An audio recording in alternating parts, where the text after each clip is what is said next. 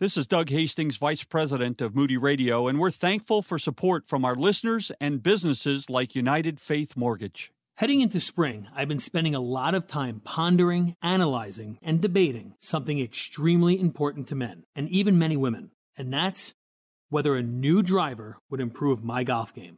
I would say I'm somewhere between embarrassing and appalling at golf, but man, do I love it. And all my buddies show up with these epic flash, big Maverick Bertha drivers, and I can't help but feel like they've got this massive advantage on me and my persimmons. It's Ryan, and at our Faith and Family Mortgage team, we're proud to have a pretty special advantage ourselves, and one that can be a big deal for you. Our team is an arm of a bigger company who is a direct lender, which means our company uses its own money and makes its own decisions within its own walls. There's no middleman.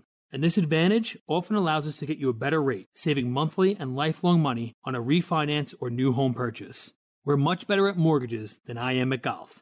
We are United Faith Mortgage. United Faith Mortgage is a DBA of United Mortgage Corp., 25 Melville Park Road, Melville, New York. Licensed mortgage banker. For all licensing information, go to nmlsconsumeraccess.org. Corporate NMLS number 1330. Equal housing lender. Not licensed in Alaska, Hawaii, Georgia, Massachusetts, North Dakota, South Dakota, and Utah.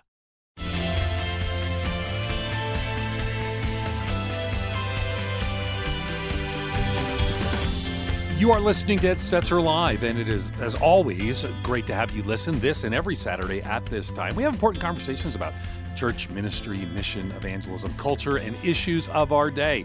We have some exciting authors on. We'll often have people who are just helping us to think more biblically and more Christ in a more Christ-centered way. So we're going to continue our conversation today around those themes. Christine Caine is an Australian born, Greek blooded lover of Jesus. She's an international speaker, author, and activist. Chris and her husband Nick founded the anti human trafficking organization, the A21 campaign, recipient of all kinds of awards, including the one fascinating one is the Mother Teresa Memorial Award for their work fighting human trafficking among refugees. They also founded Propel Women, uh, an organization designed to celebrate every woman's passion, purpose, and potential. And of course, we are very thrilled that we have a partnership together uh, with the Wheaton College Graduate School and Propel Women as well, which is just awesome. And just full disclosure, Christine and our good friends, and we're so happy to have this conversation with her today. Christine, thanks for coming on the program. Ed, I'm so honored and pumped to be on here. Pumped to be on. You're every time we meet though, you're sort of pumped. You're just an excited person as you take on the powers and principalities and everything else. But you're a speaker, author, activist. But tell me a little bit about how you came to Christ and uh, and then maybe for the people who don't know your story, it's a powerful and compelling story. So tell us a little bit. Sure. You know, Ed, there's no like linear path, but I grew up in a staunch Greek Orthodox home. I don't know if you ever saw the movie My Big Fat Greek Wedding. Yes. That is my big fat Greek life. And so, um, you know, I spoke Greek before I spoke English. And so I remember growing up in the Orthodox church, and I could say even then, I felt drawn towards God, but I had no idea. I, re- I, distinctly remember before I went to school looking at all of the icons on the wall in the Greek Orthodox Church, and I used to think, I want to get my picture on the wall. Um, but then one of the priests told me that, you know, you have to like die and be martyred. So I, I didn't any longer want to get my picture on the wall. So that, that went.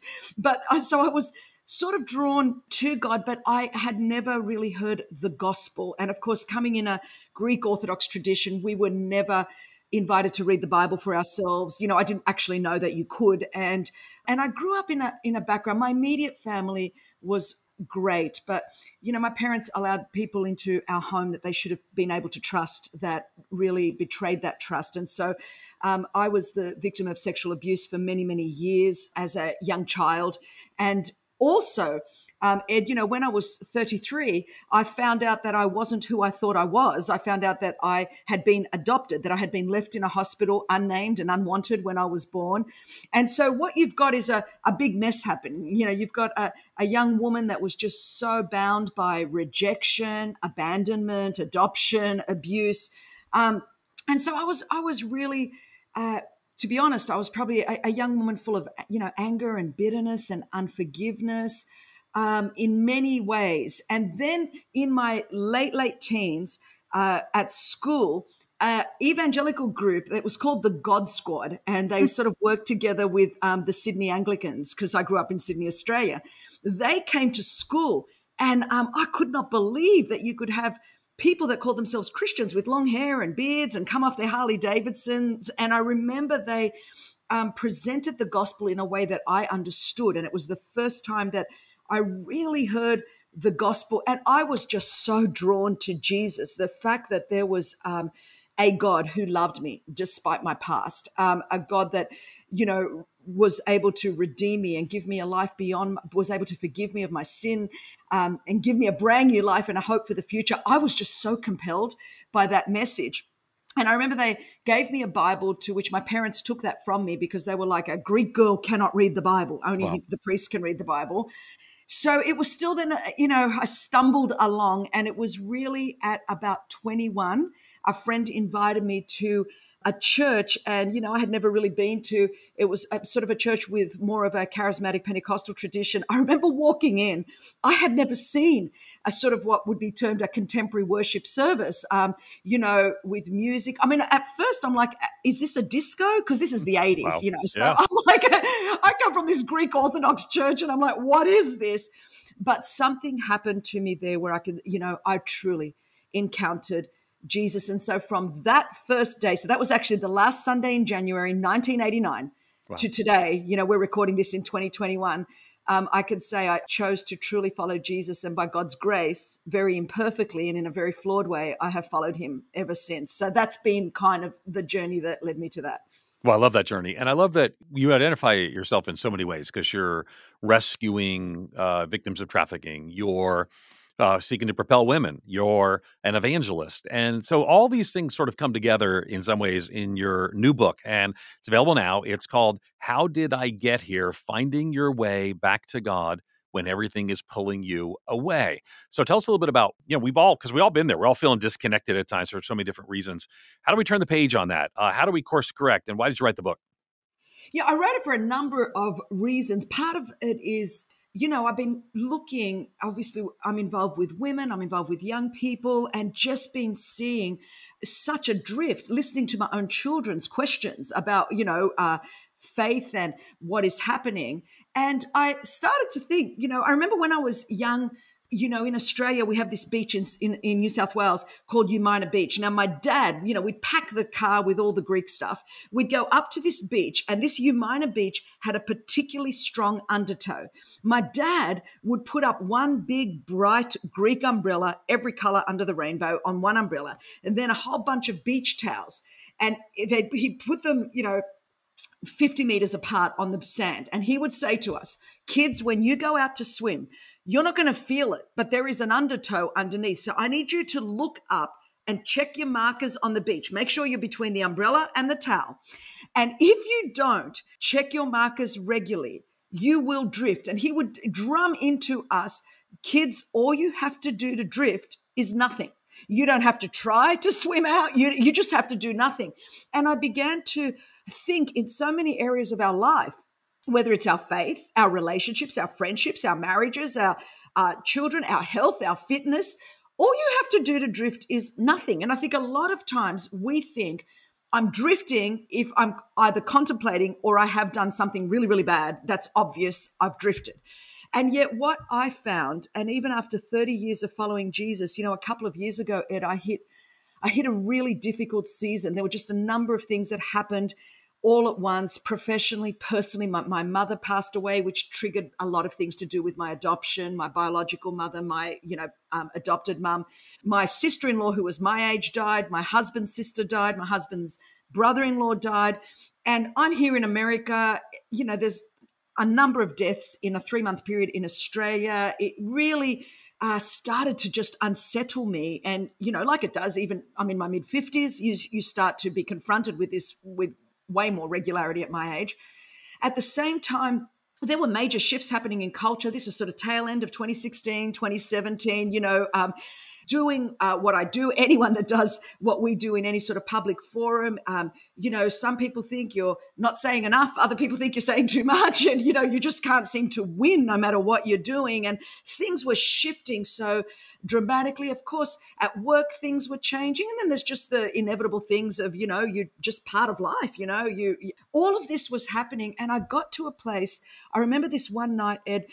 I went to uh, talk to my husband, and, my husband Nick is awesome. And he, the way he de stresses is he was watching this Netflix series on the Navy SEALs and this thing called Hell Week. I didn't even know what that was, but apparently it's this one week where the elite of the elite go in for training to become a Navy SEAL, but everything is designed to break you physically, emotionally, spiritually with this goal ring the bell so that you don't become a SEAL.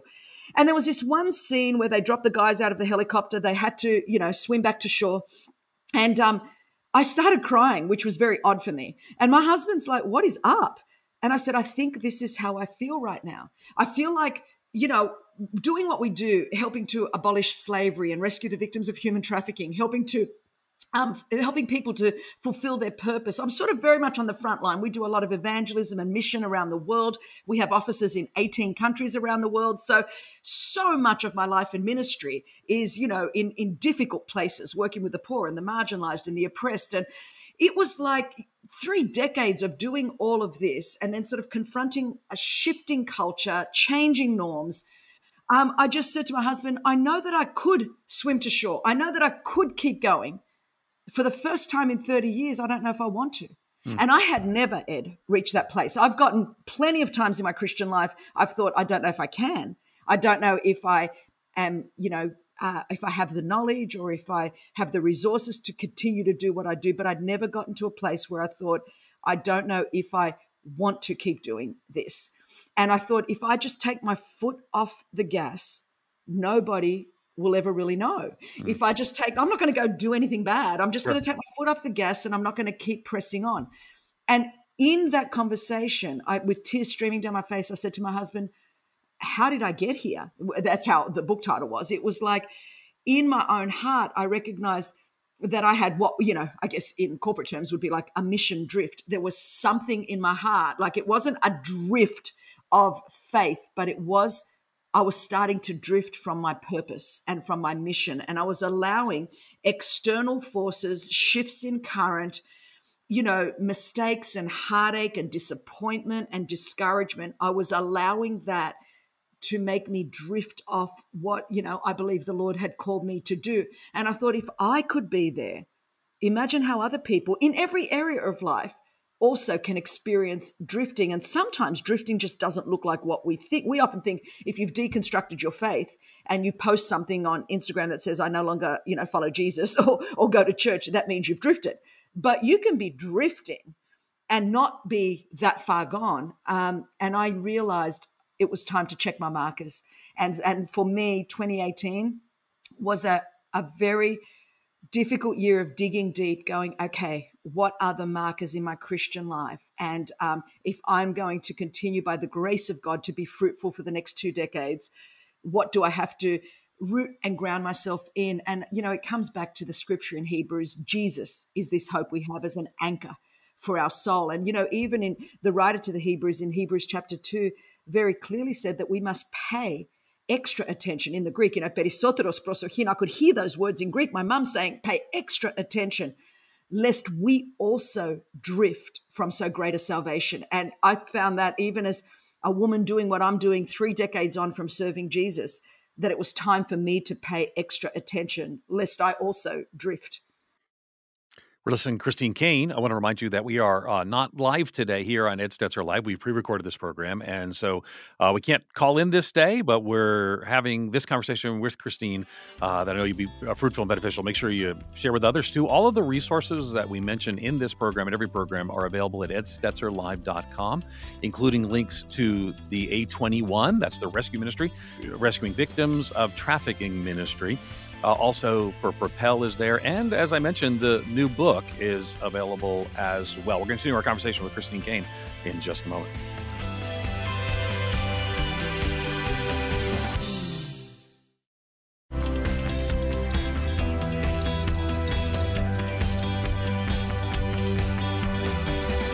Welcome back to Ed Stetzer Live. We're here with our conversation with Christine Caine the drift concern help us to maybe answer the question how do we course correct i mean your dad told you stay between these markers but how do we turn the page how do we course correct yeah i think in lots of ways let me maybe use another uh, image that I've got for that. You know, I was thinking that one day, um, you know, we the headquarters of A21 is in Thessaloniki, Greece. So we were in Greece one day, and Nick had he, my husband loves to boat, so I remember going out, and Nick's like, "Chris, throw the anchor." Out you know like throw the anchor overboard and and so i was a little bit more concerned with sunbaking than anything so i threw the anchor overboard but about 30 minutes later ed you know we hear this like bump and we bumped up against another boat. Now, my mm. husband, who's normally very, you know, nice, was sort of like, Christine, mm. I told you to throw the anchor out. And I went, I did. He goes, Did you check that, you know, that it, it sort of got into the seabed? Did you check your anchor? And I went, You never told me to do that. You said just to, I, so I just sort of threw it over the side of the boat. And, um, wow. you know, it was like, oh, and he said, Chris, it's actually the anchor has to get into the seabed. You've got to be anchored. And I think what we're in a time, Ed, I mean, we could all laugh at, you know, my stupidity because that's what it was. But even had I checked the anchor then, the current still would have been changing. You know, the I've done a little bit of research on currents for the book. I've learned more than I ever wanted to know. But the currents are always changing under the ocean. And so the deal is that you have to regularly check your anchor. So if Jesus is this anchor that we have, you know, uh, this hope we have as an anchor for our soul, even as believers, we can be like, yes, I'm anchored in Christ. But sometimes the links that keep us connected to the anchor can either be rusty or can be broken. And so, what I have done, I think, throughout the book is gone look after three, over three decades of following Jesus. Here is the basic links in the chain that we have to regularly be checking. Um, because if we're not checking the links, even though we go, yes, my anchor is Jesus, my hope is Jesus, but we have drifted from being connected to Him um, because the links have become rusty. Now, whether, of course, our, our basic spiritual disciplines, there's a reason why we have a rule of life. It's not because we're legalistic. what it does is it actually keeps you connected to your anchor, whether it's through prayer, being committed uh, to a you know local community of believers, you know, reading the scriptures. Uh, in many ways, you know, I've got this list of you know you've started drifting. And I think in our world, I mean, there's a a whole lot of them, but I talked about it, you know, when when you stop praying and you start talking. I think with the advent of social media, we love to hear our own voices more than we love to, uh, you know, listen to the voice of God and see what God is saying. Or, um, you know, when we stop trusting God with our future and we start trying to control things for ourselves. You know, when we um, basically stop being i said when we stop working and we start watching what i mean by that is when we stop being about the mission of god and the purpose of god and we just become spectators in a christian grandstand and we're, we're spectating at christian events rather than living the journey. So there are these things that i thought you know in my mid 50s uh, doing this for three decades what are the things that I believe will keep us anchored? Always with the hope. You know, somebody's going to be listening to this thinking, but but I feel like I've drifted. I'm out to sea. is it too late for me? And um, the hope is it's never too late because wherever you are, there God is, and always willing to bring us back into His arms and into His amazing grace and His love and His mercy and His purpose. Um, but I think sometimes we inadvertently drift not because we want to do something bad or even go somewhere bad. It's simply that we've stopped doing some of the things that keep us anchored. Fascinating. I, I remember uh, we, we've been friends and walking through a little bit that hard time that you talked about. Yeah. And I love that you have now written a book that sort of reflects on that because it's so helpful to, I mean, from people who just love the Lord, walking with the Lord every day at their job to people who are Christian leaders. And I, I wonder, I was just, I literally, before we're having this conversation, I just came from a meeting where I talked about you behind your back with people that are some global leaders and who were talking about Christian witness in the world. And, and I said, you know, when I walk into the Chicago airport, I see A21 banners. And so when I see, I mean, literally every time I go there, I, I think about, and so thankful for you and your work. Yet you're making this world impact, right?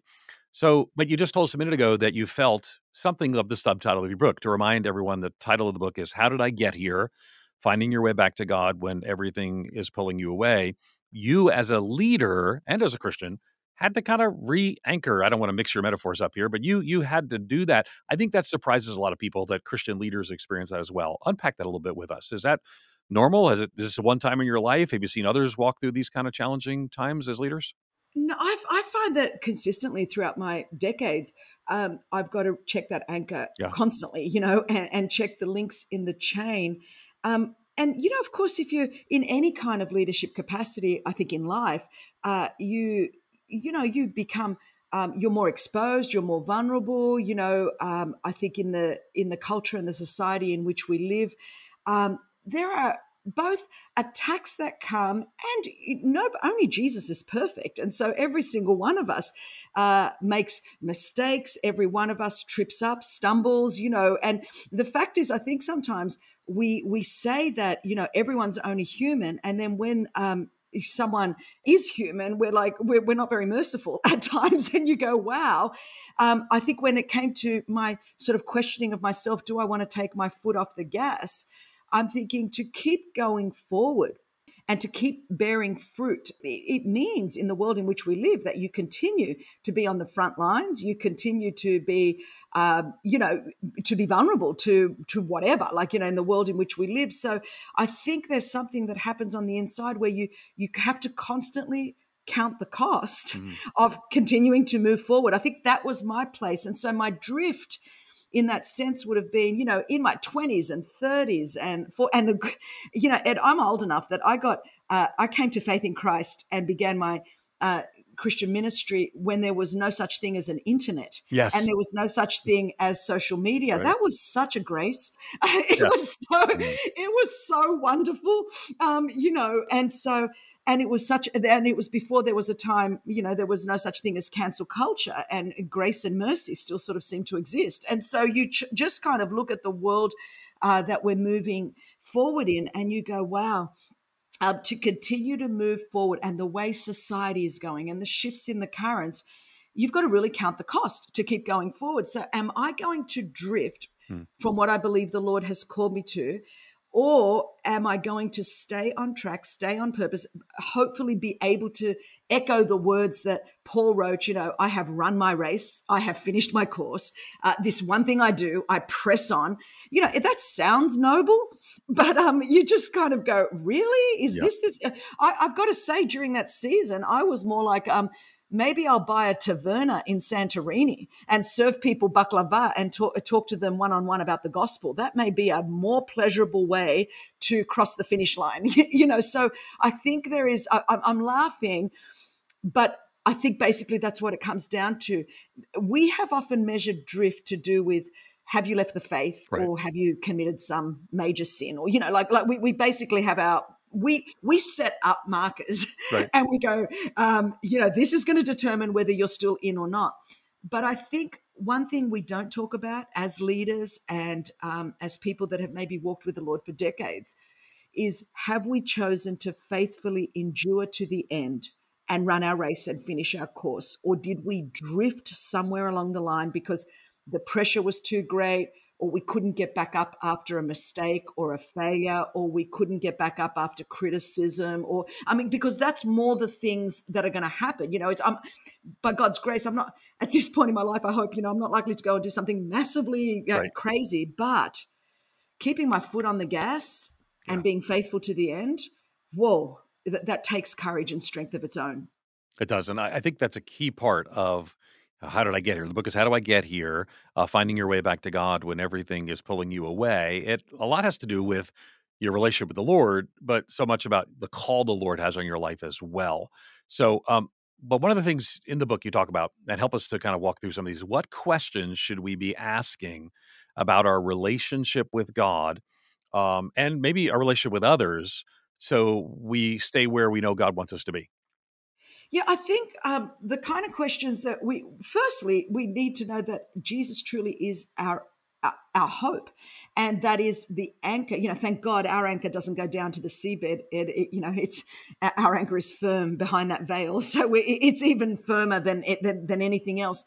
But i don't think you uh, truly know whether you're truly anchored if your ultimate hope lies in christ until you lose a lot of other things and, um, you know, during that time, not, not only was there like my mum and family members and going through some challenges at work, and then also um, the for me, there was a, a betrayal of a, a, close friend. You know, David wrote in the Psalms, um, it would have been easier if my enemy was against me. But when it was my friend that I used to go to the house of God with, you know, like, and, and I would say over the last few years, Ed, a lot of people have just you know friendships have been strained and you know um, and, and a lot of people are destabilized so some of that uh, you've got to ask yourself if that is going to destabilize me to the point that I'm going to walk away from my faith or walk away from my commitment. Was my hope ultimately in Christ? Or was my hope ultimately in a person, a political system, an economic system, um, a social system, you know, an education system, whatever? I mean, insert whatever you want to insert. But it's until some of these other things, you know, the writer to the Hebrew said, only those things that can be shaken will be shaken, so that those things can, that cannot be shaken will remain. Well, we've all gone through a major shaking. Um, you know, I'm I'm very candid about my own.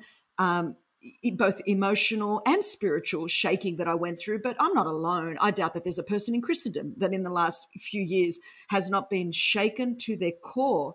And this is where I come out the other side going, well, I can tell you um, Jesus is this hope I have as an anchor for my soul, both firm and secure, because um, there were times, now thank God for great people. I mean, you know, you particularly, um, you and maybe three or four other very close friends uh, walked alongside me. I mean, I, you know, even at, at this stage of leadership, thank God that I'm uh, not doing it alone because I needed some friends um, that could hold me up during that time and, and speak to my potential and continue to say, you know what, um, we can get back up and we can keep going. And, uh, you know, I think that any leader or person that thinks we are ever beyond that actually stops being an effective leader mm. because before I'm a leader, I'm a follower of Jesus. Before I'm a leader, I'm a learner. Before I'm a leader, I'm a disciple. I'm a human being. And I think sometimes we can forget that and we can put, um, but of course, with all leadership comes great responsibility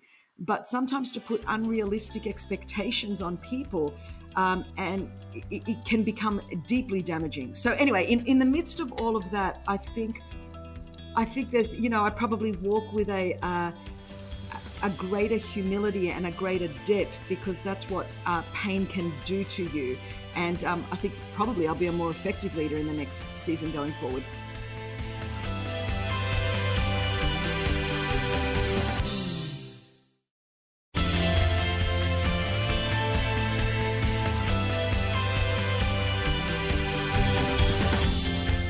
Hey, welcome back to Ed Stetzer Live. And as I mentioned, we're having a real helpful conversation with Christine Caine. You may be familiar with her. She's got a whole series of books and uh, Bible studies and things of that sort, um, and kind of had a theme like it was uh, it was unashamed, unshakable, unstoppable. Um, you know, different resources in and around those themes and one of the great opportunities we had today is to have a conversation uh, with Christine Caine. Now, as I mentioned earlier, this is pre recorded uh, because hopefully you're enjoying the holiday weekend as well.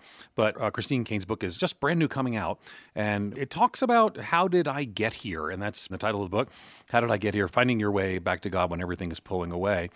And I don't know about you, but I really have experienced that in my own life, and maybe particularly in the last uh, year, maybe in difficult times, we feel that. So I'm hoping that this will be uh, encouragement to you as you kind of think about how to respond to when you feel yourself maybe drifting a little bit. It might be for different reasons. Sometimes it's because of the stress of life, the difficulty of the day, or maybe sometimes it might be sin in our life or more. And so, um, as you'll hear in this interview, Christine and I are actually good friends. And we kind of walk through some of the journey she writes about in this book.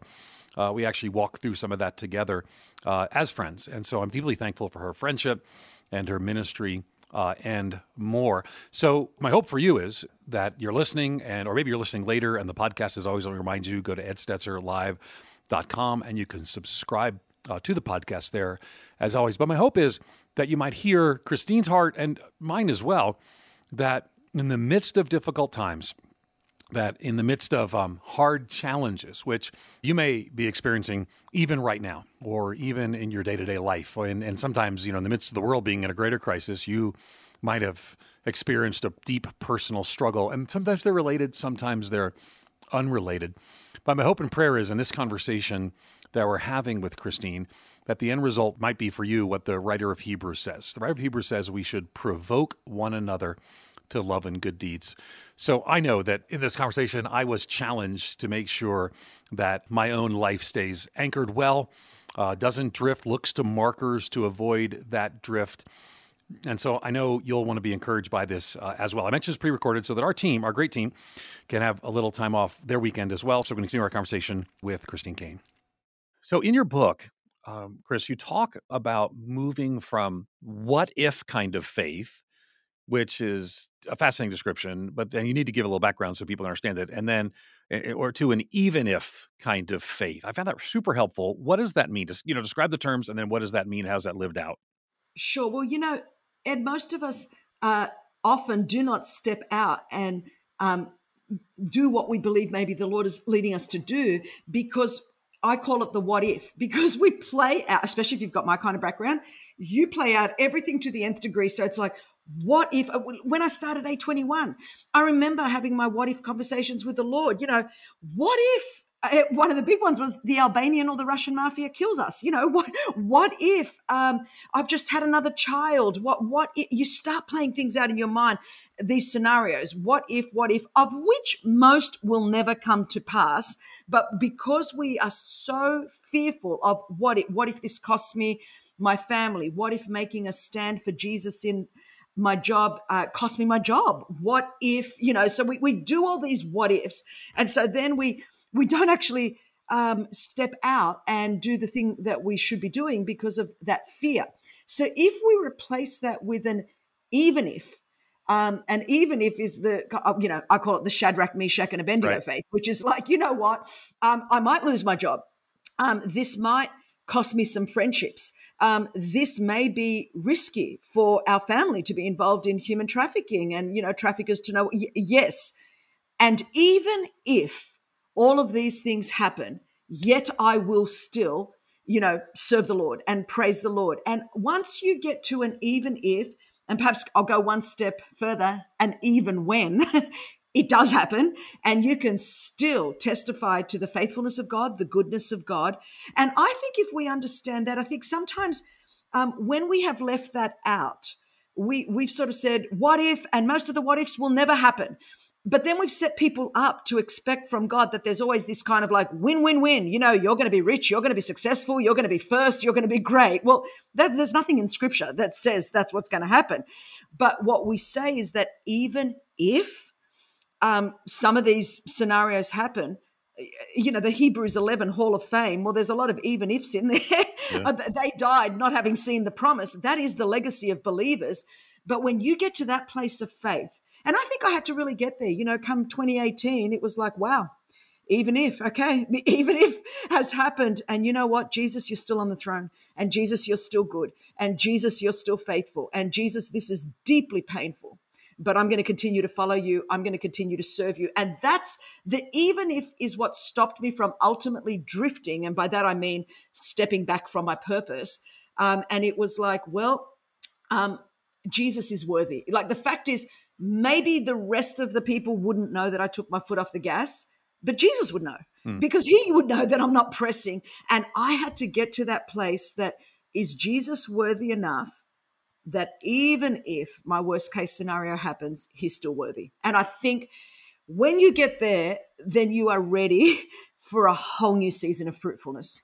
Well, though he slay me, still will I serve him. That kind of language yeah. and approach. And um, you know the book of course is how do i how did i get here?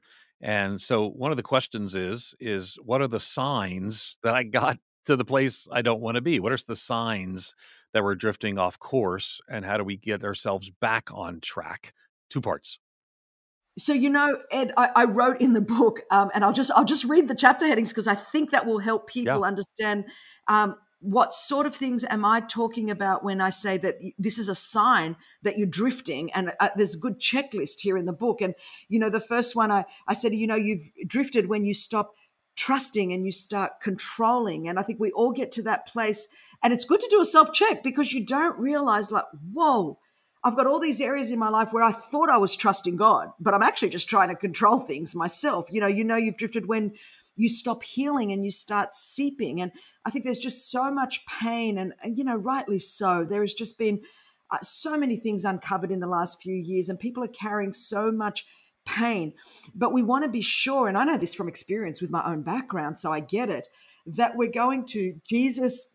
And of course, in that, I'm saying, and great Christian counselors and therapists and whatever we might need um, to get true healing in our inner man so that we're not just seeping um, all over our relationships. Because often, you know, even when it comes to our marriages and our families, we can be bringing um, the pain of our past into our present relationships, and we could be seeping over people. Um, you know, I've said you know you've drifted when you stop wondering and you start wondering, and I guess with my Aussie accent, a lot of people will probably be thinking, like, what is she saying? It's the same thing. One's got an O, one's got an A. And I think it's when you lose that awe and wonder um, about Jesus. And you just begin wondering, man. You just go out there and you start to believe every wind of doctrine and everything that's just out there. And, um, you know, you, when you stop praying, and you start talking. So, you know, when instead of going and hearing the voice of God and trusting the Lord uh, through prayer and staying anchored to Him through prayer, you know, I start to like to listen to my own voice or everybody else's voice a whole lot more. And I think there's a whole lot of that happening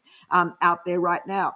You know, you've drifted when you stop gathering and you start isolating. I'm laughing because I was like writing this at the, you know, finishing it all off in the beginning of COVID when wow. everyone was in lockdown. Yeah. And everyone, and I thought, well, yes, we all have stopped gathering for this season. Right. But I mean, I'm talking about in a non pandemic uh, kind of uh, thing. Um, you know, you know, you've drifted when you stop hungering and you start gorging. And by that, I mean when you've start, stopped hungering after righteousness um, and you know seek first the kingdom of god and his righteousness and you just start gorging on a whole lot of other stuff and i think i, I think it'll resonate with people just two more um, when you stop working and you start watching and of course you know i truly believe that we've created um, we are God's workmanship, recreated in Christ Jesus for good works that He prepared beforehand that we should walk in them. So we were never created to be Christian spectators at Christian events. We were called to participate in this awesome awesome mission of God on the earth to to bring His kingdom here on earth as it is in heaven. And finally,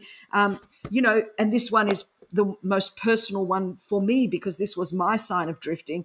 You know, you've drifted when you stop pressing hmm. and you start coasting. Yeah. And you could do that in really different degrees. And you could be a Christian leader, you can be running a massive ministry, and you can actually be coasting and no longer pressing. And I think obviously that's when you know, in the book of Revelations, whether um, there was the cry to the churches, you know, you've lost your first love. You've got a whole lot of other stuff going on. I mean, that's for us to really do a self examination. Are we truly still pressing on and pressing in, determined to lay a hold of all of that for which Christ Jesus has laid a hold of us? And you can mask it when you've been a Christian for a while and you know the Christian verbiage, and you've been in the Christian system. You can be coasting and you can fool everyone in Christendom, but you will never fool Jesus.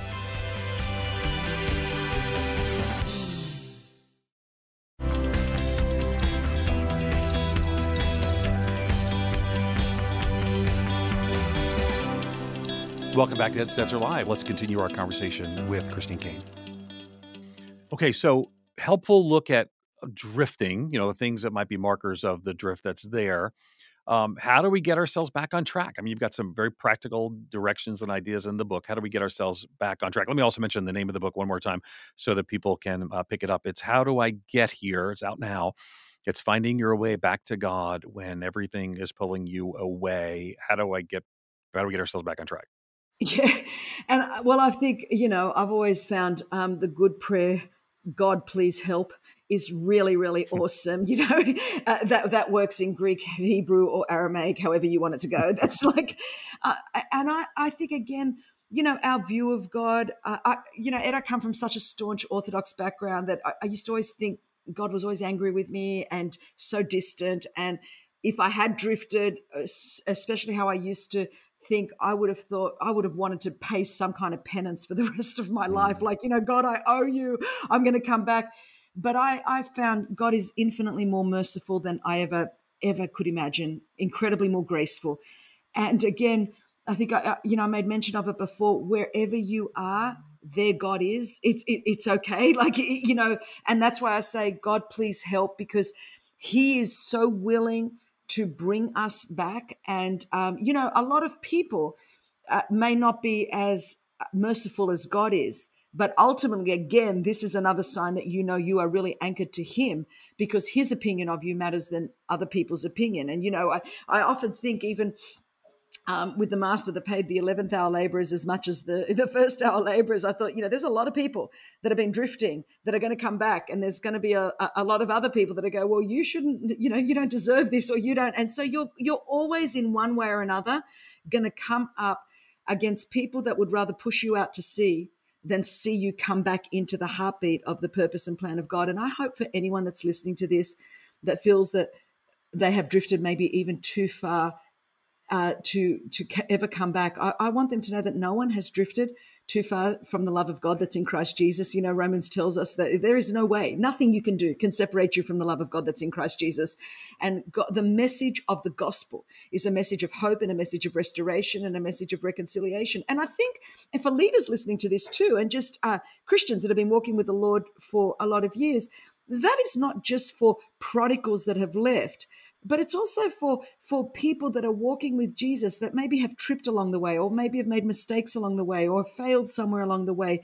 I think we need to be constantly reminded that God is a an incredibly gracious God and part of you know we we Ed what would ever happen to us in our world if um, Christians could no longer be merciful and graceful to Christians and go, you know, I, and I'm looking at our world going, oh my word. Sometimes I think some people stay out in the open ocean drifting because they feel like they'll be less eaten by sharks than if they come back home. and so I want to dispel that and go, wow, you know, um, I've walked that. A lot of us have walked that where you go, wow. Um, I pray that the Church of Jesus Christ is a place of grace and a place of mercy and a place of love um, of course, a place of accountability and responsibility and all the things that are absolutely necessary, um, but that we would be a home for the drifters, whether they are prodigals or whether they've never known the Lord and they're just like right out there, that this would be a place where everybody could come home and feel safe. Hmm. I love all the Bible you're dropping. I love the grace you're dropping. I love so much of what you're talking about here today. Um, and there is a spiritual element that's throughout the book, that's throughout your own journey. Um, so, and a lot of times we don't get the answers that we wanted or that we expected or that we hope for. So, how should we respond to God's answers when they don't feel like an answer or when it's not the answer we want? Yeah, and I think if you've lived as long as we have, uh, that would be true. You see it time and time again. And again, it comes um, back to the thing will you trust God when you can't trace Him? And I think we're all, you know, in we're going to confront that many, many times throughout our life and you're going to have to be okay with that mystery. And, you know, I mean, the great issue of um, suffering and pain and disappointment and discouragement and disillusionment. Um, perhaps we don't talk about it enough uh, because people seem to be so shocked when that happens, which is a normal part of life. And often that's what causes people to drift. You know, where was God in my suffering? Where was God in this unjust situation? Where was God? And I think as leaders, it's important to say to people that, you know, there's going to be a whole lot of things um, in life that we will flat out. It doesn't matter how smart you are, how many degrees you've got, we will never know the answer of uh, the, the, for why. The why question in some area of your life, there's going to be something where you're just going to have to, by faith, believe Isaiah 55 8, you know, his thoughts are higher than my thoughts, his ways are higher than my ways. Um, that um, I just don't get it. But God, although I cannot trace you in this, I think there was a couple of things in my life over the last few years where I'm like, Lord, you could have stopped this. This did not need to go. And I think for all of us, it's that like, this did not need to go here. And um, you go, wow, but it did. And so, okay, will I still trust you? Are you still worthy of my praise? And I think, Ed, if we really melt that down, that's kind of Christianity 101. He's God, we're not. And, you know, I'm finite, he's infinite how would I ever think that I could actually understand everything?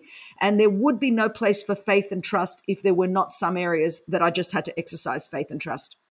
You know, I think a lot of our listeners, um, and just to remind everyone, this is uh, pre recorded. So um, we can't take calls uh, here, but we're so thankful to have Christine uh, available and to talk here in Ed Stetzer Live. But um, one of the things that people, just to be perfectly blunt, Christine, we're friends. I know people who know yes. you. I had to email someone said that uh, one of our students said, "Can you get me a meeting with Christine Caine?" I said, "I can hardly get a meeting with Christine Caine." so, uh, but they kind of put sometimes people like you, globally known Christian leaders, on a pedestal, and they say things like, "I can't imagine." having faith like Christine Caine has talked about, or uh, you know, they they feel like your faith is great faith, but they don't have that faith. So how does a person build and grow in their spiritual relationship with the Lord, their ability to trust Him, and more? I know it's a key part of the book. And just to remind everybody, the book is How Did I Get Here? But so you're Christine Caine. Most of our listeners are not. How do they build their faith and their walk with the Lord so they can walk in this kind of journey you're talking about? I think, Ed, at the end of the day, it's, you know, like going to the gym, you build your faith muscle. And, um, you know, that you build that faith muscle by encountering situations um, that are beyond you that it you know um, by encountering pain and loss and grief and suffering and disappointment and disillusionment and misunderstanding um, all of those things that we try to avoid are the very things that actually build your strength by um, and i think you know i've grown very little through the areas that I'm really strong in and that are my natural gifts and talents, where my faith actually has had to be stretched and strengthened and developed is in all the situations I would have rather have avoided. And I think what we've got is a so many people avoid the very thing that is actually going to build them. And so you you know just like everybody else, um, I confront fear like everybody else. I've just learned to do some things afraid until I'm no longer afraid. And I don't know how else to word it.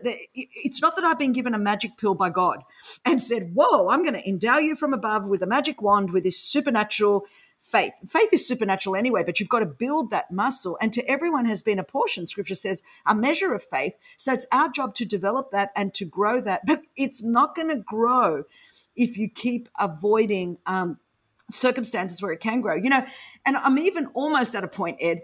Uh, you know, you more than anyone, uh, extremely privy to just some of the real pain I, I, walked through in 2017, 2018. But I'm almost at the point now, it's 2021, where I can say, like the psalmist, it was good Ooh. that they afflicted me. You know, I, I, I wasn't there then, and it's taken several years, but I can see what the Lord has done in me um, through that and you go, wow, when maybe that's a faith that's really maturing. You know, some people see A21 and all of the global awards, and here we are in airports all around the world, training governments, training law enforcement, you know, all of the big public stuff. I mean, we got six. Uh, film awards from the Cannes Film Festival to uh, all around the world uh, for our latest Can You See Me campaign, the highest honors that um, you could get in the film industry um, for these short films, Can You See Me, that are shown all around the world. None of that built my faith more than what I had to walk through it, it, by being afflicted and in deep pain, pain over the last couple of years. Hey, thanks for listening to my conversation with Christine Caine. To hear today's program again, as always, go to edstetzerlive.com or the Moody Radio app. I also want to thank our behind the scenes teams here at Moody Radio, my producer, Karen Hendren, our engineer, Courtney Young. I want to remind you that this program is a production of Moody Radio, which is a ministry of Moody Bible Institute. And as always, I want to remind you to go to the social media, Twitter, wherever, Facebook, all at Ed Stetzer Live. Tune in next week. I'm going to chat with Baylor University epidemiologist Dr. Emily Smith, uh, really about vaccines and about ending this pandemic and more. You won't want to miss that conversation as well.